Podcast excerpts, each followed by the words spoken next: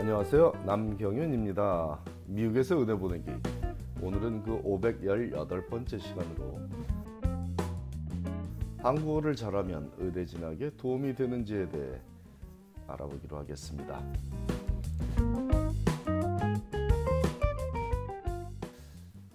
제가 처음 이 질문을 들었을 때는 너무 당연한 얘기라고 생각되었지만 질문을 한 당사자는 용기를 내어 문의하기로 결정한 궁금한 사항이겠으니 차분하게 한인 학생이 한국어를 잘하면 미국에서 의대에 진학하는데 도움이 되는 이유를 살펴보기로 하겠습니다. 가장 근본적인 이유라면 미국은 다문화 사회라는 명확한 사실 때문이고 의료 분야는 의료 분야는 다른 어떤 분야보다 언어 소통이 중요한 분야이므로 각 언어 사용 구성원들이 그들의 언어를 구사하는 의사를 해당 커뮤니티에서 쉽게 만날 수 있게 하고자 의료계는 최선을 다해 노력하고 있습니다.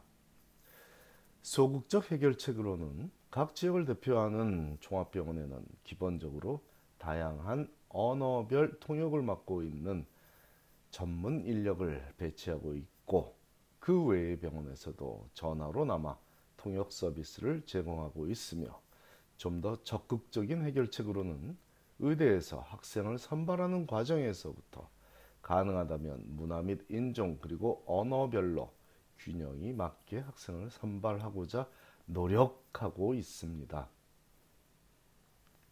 물론 미국, 미국 전체 인구의 6% 남짓의 동양계 학생들이 전체 의대생의 20% 정도나 차지하고 있으니 이게 무슨 균형을 맞춘 학생 선발의 결과인가라며 의아해할 수 있겠지만 타인종 학생들에 비해 월등하게 더 열심히 공부하고 연구하고 봉사하며 노력하는 동양계 학생들에게는 가장 엄격한 기준을 적용시켜 선발하고 있고 그에 반해 타인종 학생들에게는 훨씬 허술한 기준을 적용시켜 선발한 나름대로 노력의 결과가 바로 동양계 학생이 20% 선에 머물고 있다는 현실입니다.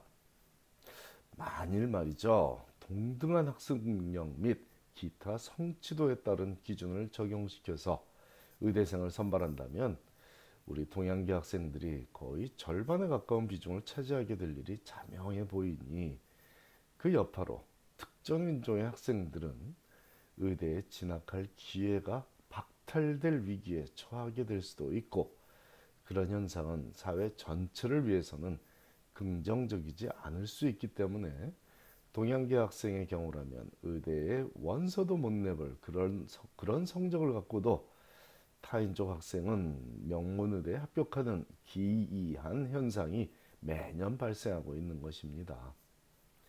결론적으로 동일한 언어를 구사하는 의사를 갖는 것은 좀 더 건강한 사회가 될 수 있다는 믿음과 현실이 미국 사회를 지탱하고 있다는 사실을 알고 있다면 동일한 조건의 한인 학생 중에서는 한국어를 잘하며 한인 커뮤니티에 적극적으로 참여한 한인 학생이 의대 진학에 유리하다는 사실도 쉽게 이해가 될 것입니다.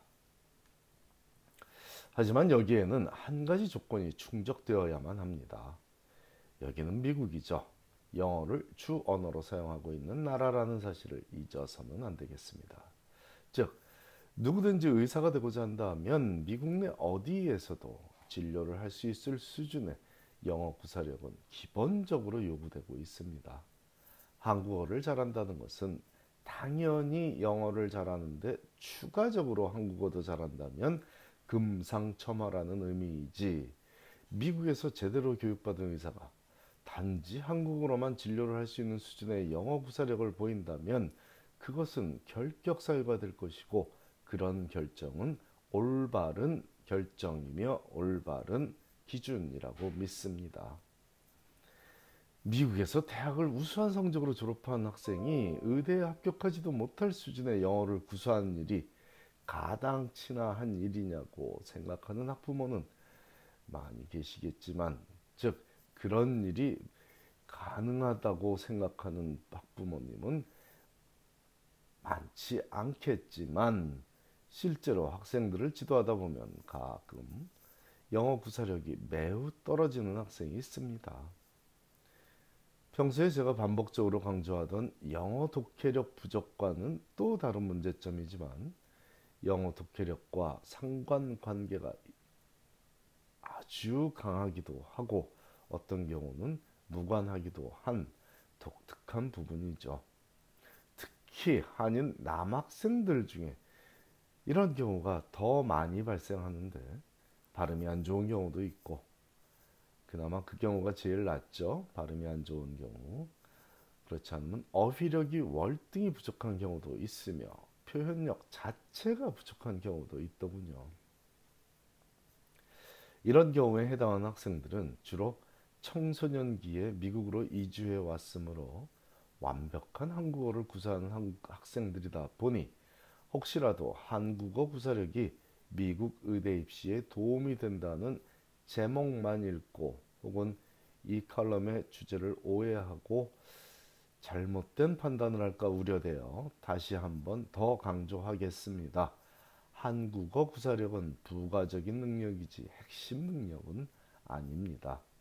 추후에 한국으로 돌아가겠다고 피력하는 유학생의 경우라도 영어 구사력은 기본적으로 갖추어야 할 능력이지만 그나마 유학생의 경우에는, 경우에는 높은 독해력 성적이 뒷받침된다면 발음이 조금 어눌한 경우라도 합격의 가능성은 높으니 예외적인 경우로 알고 있으면 좋겠습니다. 그렇다면 한인 학생이 대학에서 한국어 수업을 듣는 경우를 의대는 어떻게 생각할까 하는 추가적인 사항에 대해서 좀 더 알아보기로 하겠습니다. 기본적으로는 좋게 보죠. 그 이유는 위에서 언급한 논리를 적용시켜 해당 언어를 좀 더 잘 이해하겠다는 노력으로 인정하기 때문입니다. 하지만 한국에서 만일 15살까지 살았다는 학생이 고급 한국어가 아닌 기초 한국어를 수강하여 A를 받았다고 가정한다면 이런 학생은 참 가벼운 인품의 소유자로 분류가 될 수도 있습니다.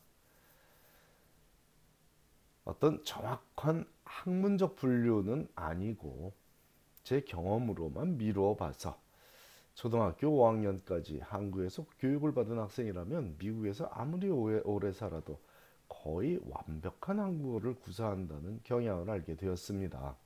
물론 학술적 이론이 뒷받침된 얘기는 아닙니다만 30년 넘게 미국에 살며 학생들을 지도하는 과정에서 알게 된 사항이고 사항이다 보니 아마도 그리 많이 틀린 정보는 아닐 겁니다. 자, 이런 사항은 한국에서 이주해온 학생들에게만 적용되는 것이 아니라 어느 나라에서 왔든 공이 적용되는 일이라는 것을 미국에서 오래 살아온 사람들은 대개 알고 있다 보니 의대에서 학생을 선발하는 과정에서도 충분히 뿌리를 알고자 하는 노력과 얕은 재주를 부리는 잔꾀 정도는 쉽게 구별할 수 있다는 점을 절대로 잊지 말아야겠습니다. 그렇다고 한인 학생이 한국어 수업을 듣지 말라는 얘기가 아님은 절대로 강조합니다.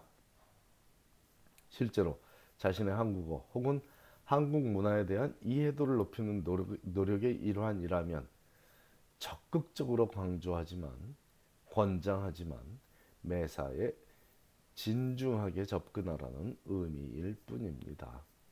말은 한국어를 할지라도, 할지라도 책은 영어로 읽는 노력은 30여 년 전에 유학생으로 미국에 온 저를 비롯한 모든 유학생들의 숙명이었고 그 전 세대 유학생들도 마찬가지 그리고 그 다음 세대 요즘의 유학생들도 숙명으로 받아들여야겠지만 요즘은 그것만으로는 또 부족해 보이더군요. 토플 시험에 영어 구사력 측정까지 포함되어 있다는 점만 봐도 옛날 유학생들의 영어 발음 수준으로는 더 이상 미국에서 지식인으로 살아가기 어렵다는 의미입니다. 결론적으로 한인 학생이 한국어를 잘한다는 건 장점 맞지만 영어를 제대로 구사할 때만 부각되는 장점입니다. 감사합니다.